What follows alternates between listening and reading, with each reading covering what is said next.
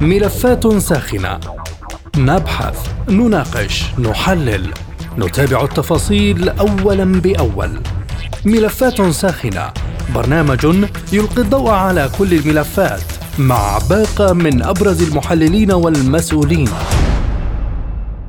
أهلا بكم مستمعينا الكرام في حلقة جديدة من ملفات ساخنة وهذه جيهان لطفي تحييكم.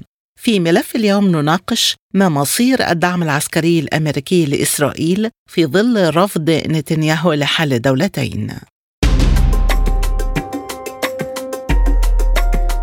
قال أعضاء في مجلس الشيوخ الأمريكي من الحزب الديمقراطي إن رفض رئيس الوزراء الإسرائيلي بنيامين نتنياهو إقامة دولة فلسطينية يمكن أن يعرض استمرار المساعدات العسكرية الأمريكية لإسرائيل للخطر.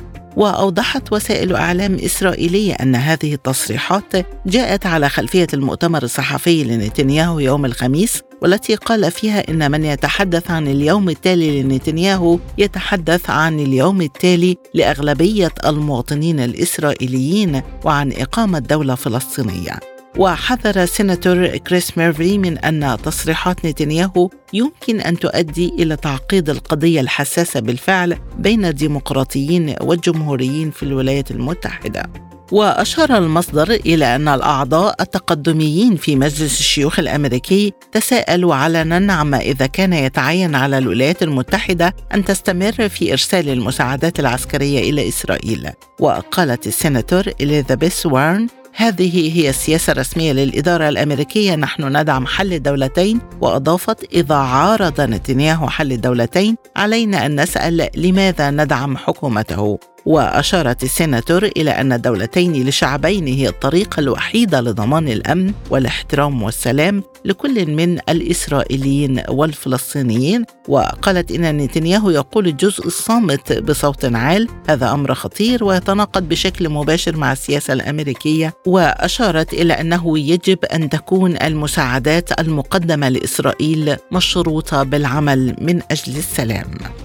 فما مصير الدعم العسكري الأمريكي لإسرائيل في ظل رفض نتنياهو لحل الدولتين. حول هذا الموضوع تدور نقاشاتنا في حلقة اليوم من ملفات ساخنة. البداية من عمان ومعنا عبر الهاتف الدكتور جمال الشلبي أستاذ العلوم السياسية بالجامعة الهاشمية مرحبا بك معنا دكتور وبداية كيف تفسر التناقض في التصريحات بين بايدن ونتنياهو بشأن موقف نتنياهو من حل الدولتين؟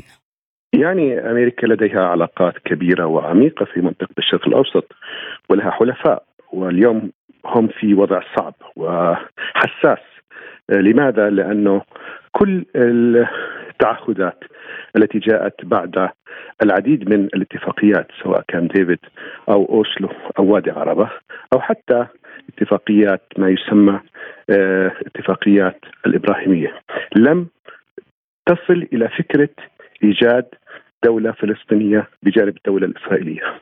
من ثم في ظل 7 أكتوبر وما أفرزته من علاقات قوى غير متماثلة وفي ظل رأي عام متزايد ومتصاعد وفي ظل تفسير سردية فلسطينية لأول مرة ربما للرأي العام الغربي عبر وسائل الاتصال بعيدا عن وسائل الاتصال التقليدية أظن أن اليوم إسرائيل في آه، خانة ليست ضحية بل الجلاد وأصبحت اليوم مدانة من جميع الأطراف. سواء العربية والإسلامية من ناحية أو الغربية، ومن ثم اليوم تشعر الإدارة الأمريكية بأن عليها واجب على الأقل ولو اسميا ولو آه، بشكل غير مباشر أن تلوح بضرورة إيجاد حل للقضية الفلسطينية عبر الدولتين بما يتماشى مع الاتفاقيات والقرارات الدولية 242 و 338 وغيرها، فبالتالي اليوم ما تقوم به أمريكا هي محاولة لإثبات حسن نواياها، حسن رغبتها في التوصل إلى إيجاد دولة فلسطينية، بالمقابل أي أي قبول بهذه المرحلة بايجاد دولة فلسطينية وكأنه اعتراف من إسرائيل بأن ما قامت به حماس في 7 أكتوبر هو عمل بطولي عمل مقاوم استطاع أن يغير موازين القوى واستطاع أن يحقق الهدف المنشود وهو إقامة دولة فلسطينية وهذا ما لا ترغب به الحكومة الفاشية السادسة في ظل أربع سنوات وكانت غير مقبولة أصلا من الغرب وحلفائه آه، بشكل كامل. ولكن هل ما يتم تصديره من خلافات بين الرجلين إلى العلن مناورة تخدم مطالب إسرائيل أم توجه أصيل في سياسات الإدارتين الأمريكية والإسرائيلية؟ يعني أعتقد كلاهما صحيح، ربما هي محاولة إبراز أن أمريكا ليست على وفاق تام مع إسرائيل ومن ثم كسب الوقت ودعم مسيرة القتل والتدمير وآلة الحرب الإسرائيلية حتى تحقق أهدافها. ولا أدري ما هي الأهداف التي المراد آه، تحقيقها.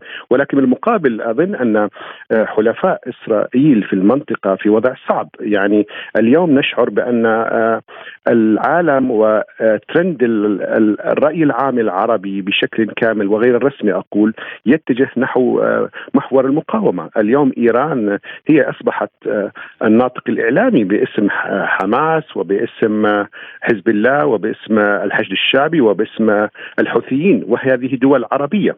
وهذا تطبيق لفكرة أنه آه، إيران تسيطر على أربع آه، عواصم ولم تجد أي دولة عربية تتنطح وتحاول أن تقول أنه يجب أن نفعل كذا وكذا. فبالتالي اليوم أعتقد أن الدول العربية في موقف حرج لأنها حليفة لأمريكا وأمريكا لا تقدم أي شيء. بالعكس أنا أظن أنه أمريكا لديها حلفاء حسب المستوى. هناك نخب أول وهو النخبة الإسرائيلية. ونخب ثاني وهو الدول العربية ونخب ثالث ربما دول أخرى. فبالتالي آه، اليوم آه، أعتقد أنها محاولة لإبراز أن أمريكا يمكن الاعتماد عليها خاصة ونحن نتجه اليوم بعد ربما أقل من عشر أشهر إلى انتخابات قادمة. وفي حالة أن الوضع استمر في حالة تدهور وفي حالة ضرب القوات الأمريكية في العراق وفي سوريا وفي بحر البحر, البحر الأحمر واستمرار هذا القتل آه، والتدمير آه، المنظم والأبرتايد. وهذا العنف من قبل الإدارة الإسرائيلية. أظن أن الإدارة الحالية الأمريكية في وضع صعب. ومن ثم تحاول أن آه، تضع نفسها بأنها وسيط ربما يستطيع أن يحقق بعض الإنجازات بعض الأهداف التي يسعى لها العرب من جهة والإسرائيلية من جهة ثانية. إذا دكتور إلى أي مدى يمثل ارتباط الملفات في الشرق الأوسط نوعا من تعارض المصالح بين إسرائيل والولايات المتحدة؟ وأتحدث هنا عن الموقف الأمريكي من إيران على سبيل المثال. يعني آه للأسف الشديد أنا أعتقد أن إسرائيل آه ربما قبل 7 أكتوبر آه كانت تبدي أنها دولة قوية خامس قوة عالمية وأول قوة في المنطقة. تستطيع أن تجابه وتستطيع أن تضرب وتستطيع أن يعني أن تحقق أهدافها بعيدا عن الإدارة الأمريكية. اليوم بعد 7 أكتوبر أظن أن الصورة العامة للجيش الإسرائيلي في حالة يرثى لها في حالة وضع لا يستطيع أن يدافع عن نفسه بدون الدعم الأمريكي سواء العسكري أو الاقتصادي أو السياسي أو الدبلوماسي. فبالتالي اليوم أمريكا تسعى إلى مصالحها. أمريكا لديها فخ في أوكرانيا في الحرب الروسية الأوكرانية وهي دفعت الكثير الكثير أكثر من 100 مليار في هذا الاتجاه. وثانيا لا تريد أن ولديها تنافس اقتصادي كبير مع الصين ولديها مشاكل مع إيران. فبالتالي أظن أن من مصلحة أمريكا هو التهدئة والوصول إلى إلى إلى اتفاقيات. ونحن وصلنا إلى اتفاق النووي عام 2015 وتم تبديله في ظل آه، ترامب. آه، اليوم أعتقد أن إدارة آه، بايدن آه، تسعى إلى تحقيق آه، نوع من التوازن في علاقاتها الخارجية عبر التوصل إلى اتفاق إيراني مقبول معها ومع بقية الدول الأوروبية وزائد دول خمس زائد واحد ومن ثم إثبات أن الإدارة الأمريكية تحاول أن تحقق السلام والأمن في العالم. إسرائيل ليس لها هذا يعني ليس لها هذا التوجه ولكن إسرائيل اليوم في ظل هذه الأوضاع في ظل هذا المنطق لا أعتقد أن يكون لها كلمة كبيرة في هذا الاتجاه، آه، اليوم إسرائيل تحاول أن ترمم صورتها، تحاول أن أن تعيد ما قامت به أو فلنقل أن ترسم صورة صورة القوة الرادعة لأي فريق لأي دولة مجاورة. آه، وهذا يحتاج آه، ربما كمان 70 سنة حتى تحقق ذلك، فبالتالي اليوم أعتقد في تضارب مصالح نعم ولكن الكلمة الأولى والأخيرة في هذا الاتجاه اظن ليس لإسرائيل بل لأمريكا لأن أمريكا هي التي تقود العالم وأمريكا لها مصالح متعددة وعميقة وخطيرة فهل إسرائيل ستقود أمريكا إلى إلى التدمير؟ لا لا أعتقد ذلك ولكن بالنهاية إسرائيل أصبحت شوكة أصبحت عبء كبير على السياسة والدبلوماسية الأمريكية، ليس فقط في منطقة الشرق الأوسط ولكن ربما على مستوى العالم باسره. الحديث يدور الآن عن عدد من الأنماط لحل دولتين. ماذا تعني كلمة أنماط في العلوم السياسية؟ وأي المقترحات المطروحة حاليا أقرب لأن تكون حلا براغماتيا عمليا قابلا للتطبيق؟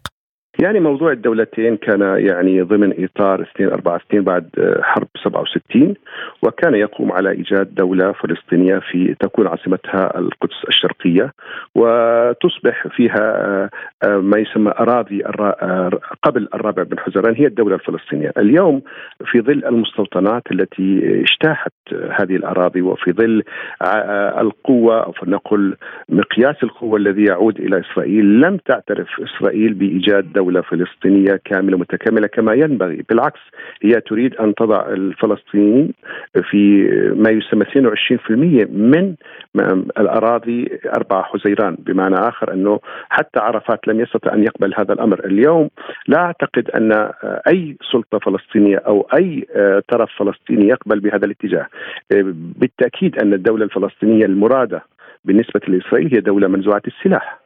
بمعنى آخر يكون لها بوليس آه، وطني يتعلق بالإشارات وضبط آه، المرور وبمعنى آخر أنها شبه دولة وليست دولة، فهل تقبل أو فليقبل الفلسطينيون ذلك؟ أشك في ذلك، لكن دائما بالخطابات ودائما في اللقاءات نتحدث عن دولتين، في ظل ما حدث بعد 7 أكتوبر والذي شهد مجازر كبيرة قتل الأطفال والنساء وربما هناك يعني يعني في هناك هيليكوست فلسطيني لا أعتقد إنه اليوم يستطيع الفلسطينيون أن يقبلوا ذلك، ربما هناك في محاولات تهدئة غربية أوروبية عربية من أجل الحديث عن دولتين، لكن أعتقد في في ذهن الفلسطيني العادي هذا الأمر مرفوض، وحتى في ظل ذهن وعقل الباطني للمسؤولين الفلسطينيين السياسيين، أعتقد من الصعوبة مكان تصور دولتين بجانب دولة استطاع يعني قامت بقتلهم وتشريدهم وعمل هولوكوست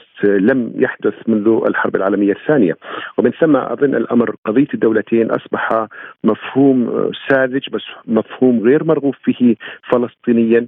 ربما يداعب بعض يداعب بعض قلوب والباب المسؤولين الفلسطينيين الذين يرغبون في السيطرة والذين يرغبون في قيادة الشعب الفلسطيني في هذه الأوضاع. ولكن إلى هل هذا يعبر عن حقيقة رغبة الشعب الفلسطيني؟ أشك في ذلك. ومن ثم نبقى في حلقة مفرغة من الصراع ومن آه، ربما التنافس وربما آه، آه، عدم الاستقرار في هذه المنطقة. الشرط الذي كان يطرحه عرفات وأعتقد أنه هذا غير مقبول وهو إيجاد دولة عربية فلسطينية يهودية مسيحية دولة واحدة كما حدث في جنوب أفريقيا، هل هذا هذا الطرح مقبول من قبل إسرائيل؟ أشك في ذلك، وبالتالي أنا بظن سنبقى في حالة تدهور وفي حالة صراع إلى فترة قادمة ربما تزيد عن 20 أو 30 عاما حتى تعود الأمور كما يرغب الجميع. بالحديث عن هذه النقطة وأيضا في ظل قبول الكثير من الدول الفاعلة في المجال الدبلوماسي بدولة منزوعة السلاح وبتنحية حماس، هل نحن أمام سيناريو حتمي لدولة مستقبلية بلا سلاح ولا تحالفات منتقصة السيادة في كل السيناريوهات؟ وما هي البدائل لدى الفلسطينيين بعد أن وصل النزاع إلى هذه المرحلة؟ يعني قضية بناء دولة فلسطينية ممكنة ولكن بشرط أن تكون على أراضي الربع من حزيران وتكون عاصمتها القدس. آه، وهذا الأمر ممكن من حيث المبدأ لأنه آه، قضية المستوطنات يمكن تبادلها قضية الأراضي هنا أو هناك يمكن تبادلها. آه، لكن السؤال الذي يطرح نفسه هل هناك نية لإسرائيل في, في إعادة هذه الأراضي؟ هذا هو السؤال المهم. آه، ربما قبل 7 أكتوبر كان الأمر رفض كامل. آه، اليوم في ظل وضع إسرائيل الصعب جدا والصورة المترهلة وفي ظل إحساس الإسرائيليين بعدم الأمن وأن لا يمكن الحصول على الأمن الكامل ربما في ظل ضغوطات غربية اقتصادية اجتماعية سياسية إعلامية ربما تقبل بهذا الأمر. ولكن ستكون التكلفة عالية. أعتقد أن المال الخليجي سيكون مهم في عملية دعم إسرائيل ودعم حتى الدولة الفلسطينية القادمة. ومن ثم تحقيق المشاريع الموضوع على الرف الآن. هناك في عدة مشاريع مرتبطة بحل القضية الفلسطينية. مشروع نيوم السعودي مشروع الشام الشام الكبير الذي يربط مصر والأردن والعراق. وهناك مشروع الهندي بايدن الذي يصل الهند بأوروبا عبر الخليج. الخليج وإسرائيل، فبالتالي المشاريع الاقتصادية إذا أرادت أن تسير كما يرغب لها أو كما يخطط لها عربيا واوروبيا وامريكيا واسرائيليا آه، تحتاج إلى هذه الدولة، هل هذا ممكن؟ أنا أعتقد ممكن إذا كانت هناك ضغوط، ولكن في ظل يعني آه، وجود هذه السلطة السلطة الفاشية الإسرائيلية أشعر بأن هناك في صعوبة.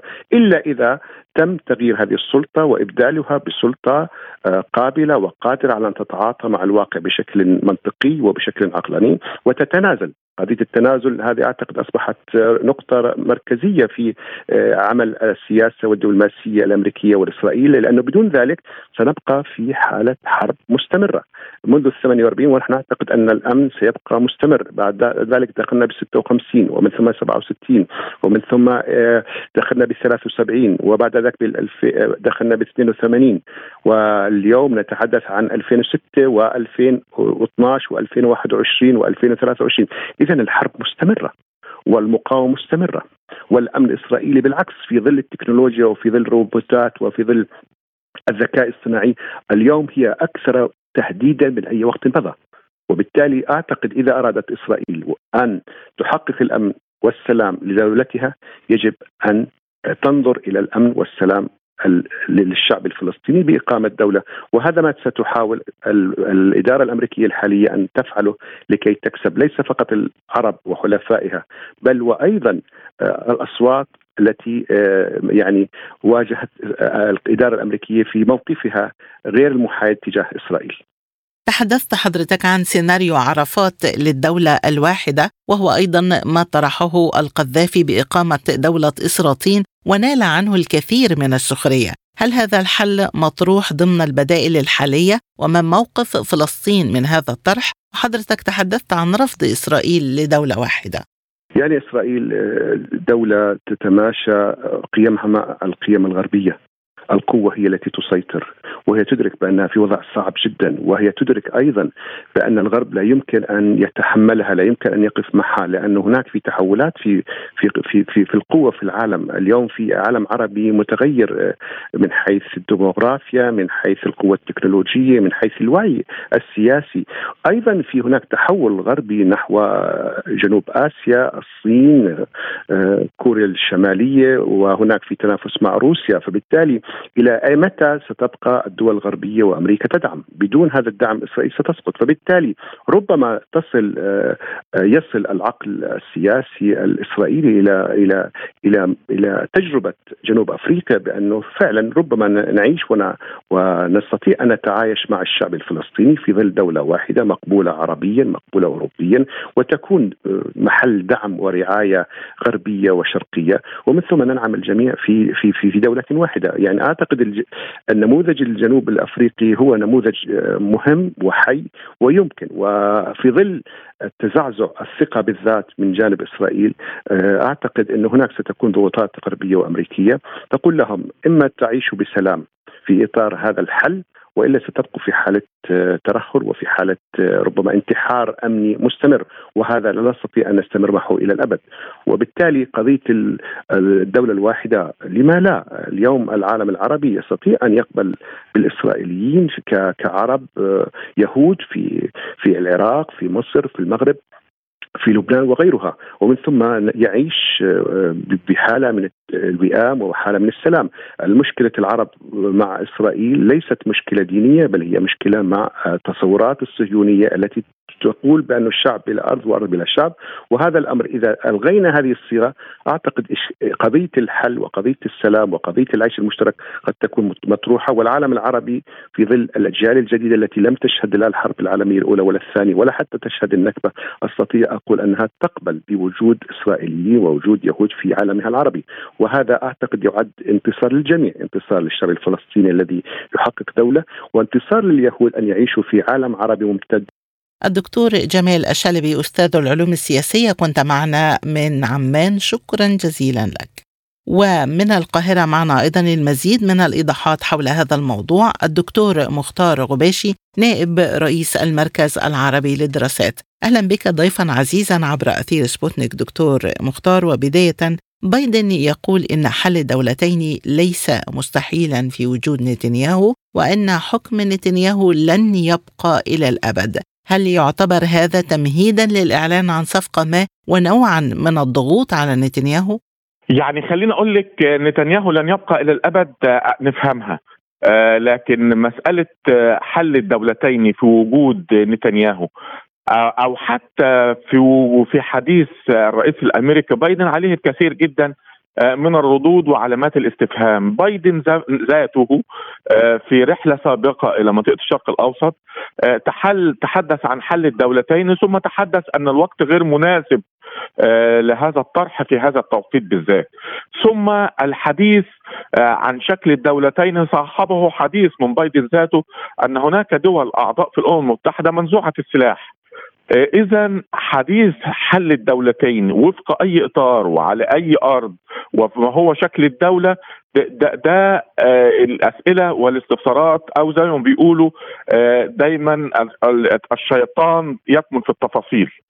فحديث حل الدولتين من وجهة نظري آه ومن قبل الولايات المتحدة الأمريكية هو حديث غير قابل للتحقيق في توقيته خصوصا في ظل آه، وجود نتنياهو. ومعلوم إن نتنياهو هو يعارض هذا الموضوع بشدة. ومحضر تسليم اجتماعات رئاسة وزراء إسرائيل من نتنياهو إلى بنت رئيس الوزراء إسرائيل الأسبق. قال فيه أن إسرائيل نجحت حتى هذا التاريخ في عدم وجود الدولة الفلسطينية التي تهدد وجودية الدولة الإسرائيلية. آه إذا نية إسرائيل ونية إسرائيل من وجهة نظري منذ نشأتها حتى هذا التاريخ. الأمر الثاني وده أمر في غاية الأهمية أنا متصور إنه ده أمر فيه شكل من اشكال الاستهلاك نتيجة الضغوط التي تمارس على الداخل من الداخل الأمريكي ومن الداخل الأوروبي على الولايات المتحدة الأمريكية وعلى قادة دول العالم الغربي فيما هو مرتبط بالمجازر التي ترتكبها إسرائيل آه، داخل قطاع غزة وأتصور إنه شكوى التي وضعت أمام الادعاء العام آه، السويسري في عند زيارة الرئيس الإسرائيلي آه، إلى هناك وضعت الكل في مأزق ويعني وبلينكن ذاته في أحاديثه المتضاربة. آه، فيما هو مرتبط بطريقة تعامل الولايات المتحدة الأمريكية آه، مع هذا العدوان الإسرائيلي. أيضا عليه الكثير جدا من علامات الاستفهام فكان المخرج الطبيعي الحديث عن حل الدولتين أو الحديث عن الدولة الفلسطينية المستقبلية آه، وغيره من مثل هذه الأمور اللي من وجهة نظري صعب جدا أن ترى نفسها أو أمرها على أرض الواقع. إذا برأيك هل تقبل فلسطين بدولة منزوعة السلاح بلا تحالفات كنوع من الضمانات الأمنية التي تطالب بها إسرائيل؟ آه، أنا متصور صعب حتى حديث الإدارة الأمريكية أو حديث إسرائيل مثلا على سبيل المثال عن وجود السلطة الفلسطينية في قطاع غزة أو عدم آه، إدارة حماس لهذا القطاع فيما بعد أو أن القطاع ده يكون منزوع السلاح آه، أو السيطرة على محور فيدلاليفيا أو غيره مثل هذه الأمور كل هذه الأمور لا تلقى سماعا ولا نظرة آه، من قبل المقاومة الفلسطينية داخل قطاع غزة اللي بترى في نفسها أنها حققت آه، آه، الكثير من النجاحات يعني و يعني يعني ودمر منها الكثير في سبيل الحفاظ على استقلالية الدولة والحفاظ على قوة هذه المقاومة. آه، أنا متصور إن في أشياء كثيرة جدا خرجت على السطح آه، من خلال أحاديث من قبل الإدارة الأمريكية أو دول في العالم الغربي أو حتى دول في العالم العربي صعب جدا تحقيقها بحكم قدرة وسطوة المقاومة الفلسطينية واللي هي التي أصبحت متغلغلة في الشارع الفلسطيني بدرجة كبيرة وصعب جدا تجاهلها وصعب جدا أن تضحي هذه المقاومة بتضحيات كثيرة جدا. آه، يعني قامت بها آه، في سبيل استقلاليتها وفي سبيل حلم الدولة الفلسطينية المستقبلية. ولكن ما هي البدائل أمام الفلسطينيين الآن وهل ينطبق هنا المبدأ البراغماتي ما لا يدرك كله لا يترك كله؟ ما لا يدرك كله لا يترك كله صحيح لكن هي آه، الفكرة إن بعد كل هذه التضحيات وبعد الفشل الإسرائيلي آه، في عدم السيطرة على قطاع غزة عسكريا على مدار أكثر من 105 يوم آه، وهذا الهلاك والدمار المروع الذي طال هذا القطاع وأصبح خارج عداد التاريخ والحياة. مش ممكن بعد كل ده إنه المقاومة أو تقبل بشيء آه، لا تستطيع أن ترى من خلاله آه، إن هي أخذت شيء مقابل هذه التضحيات التي قامت بها.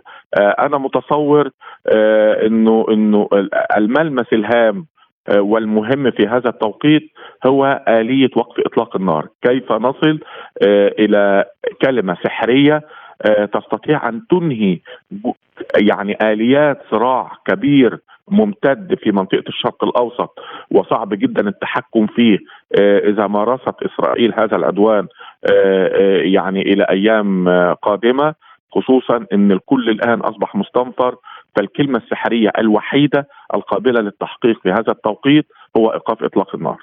في المقابل دكتور مختار حتى في وجود دولة فلسطينية بلا سلاح إسرائيل ما زالت في مأزق استراتيجي وهي محاطة في الشمال بسلاح حزب الله وقوى مناهضة في سوريا والعراق وغيرها. أيضا الموقف من إيران على حاله مع إسرائيل.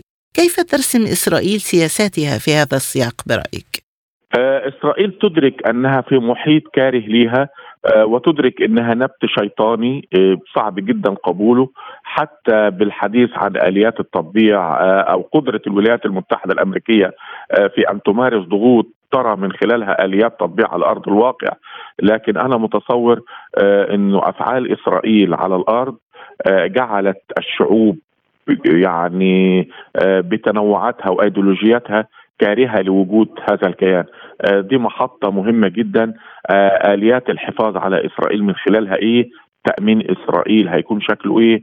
آه، مدى تقبل المحيط الإقليمي ليها. إن إن تحقق حلم الدولة الفلسطينية وهو أمر مستحيل هيكون شكله إيه؟ في أسئلة كثيره جدا بتطرح في هذا النطاق. صعب جدا الإجابة عليها أو بالمعنى الأصح ليست هناك إجابة عليها في هذا التوقيت.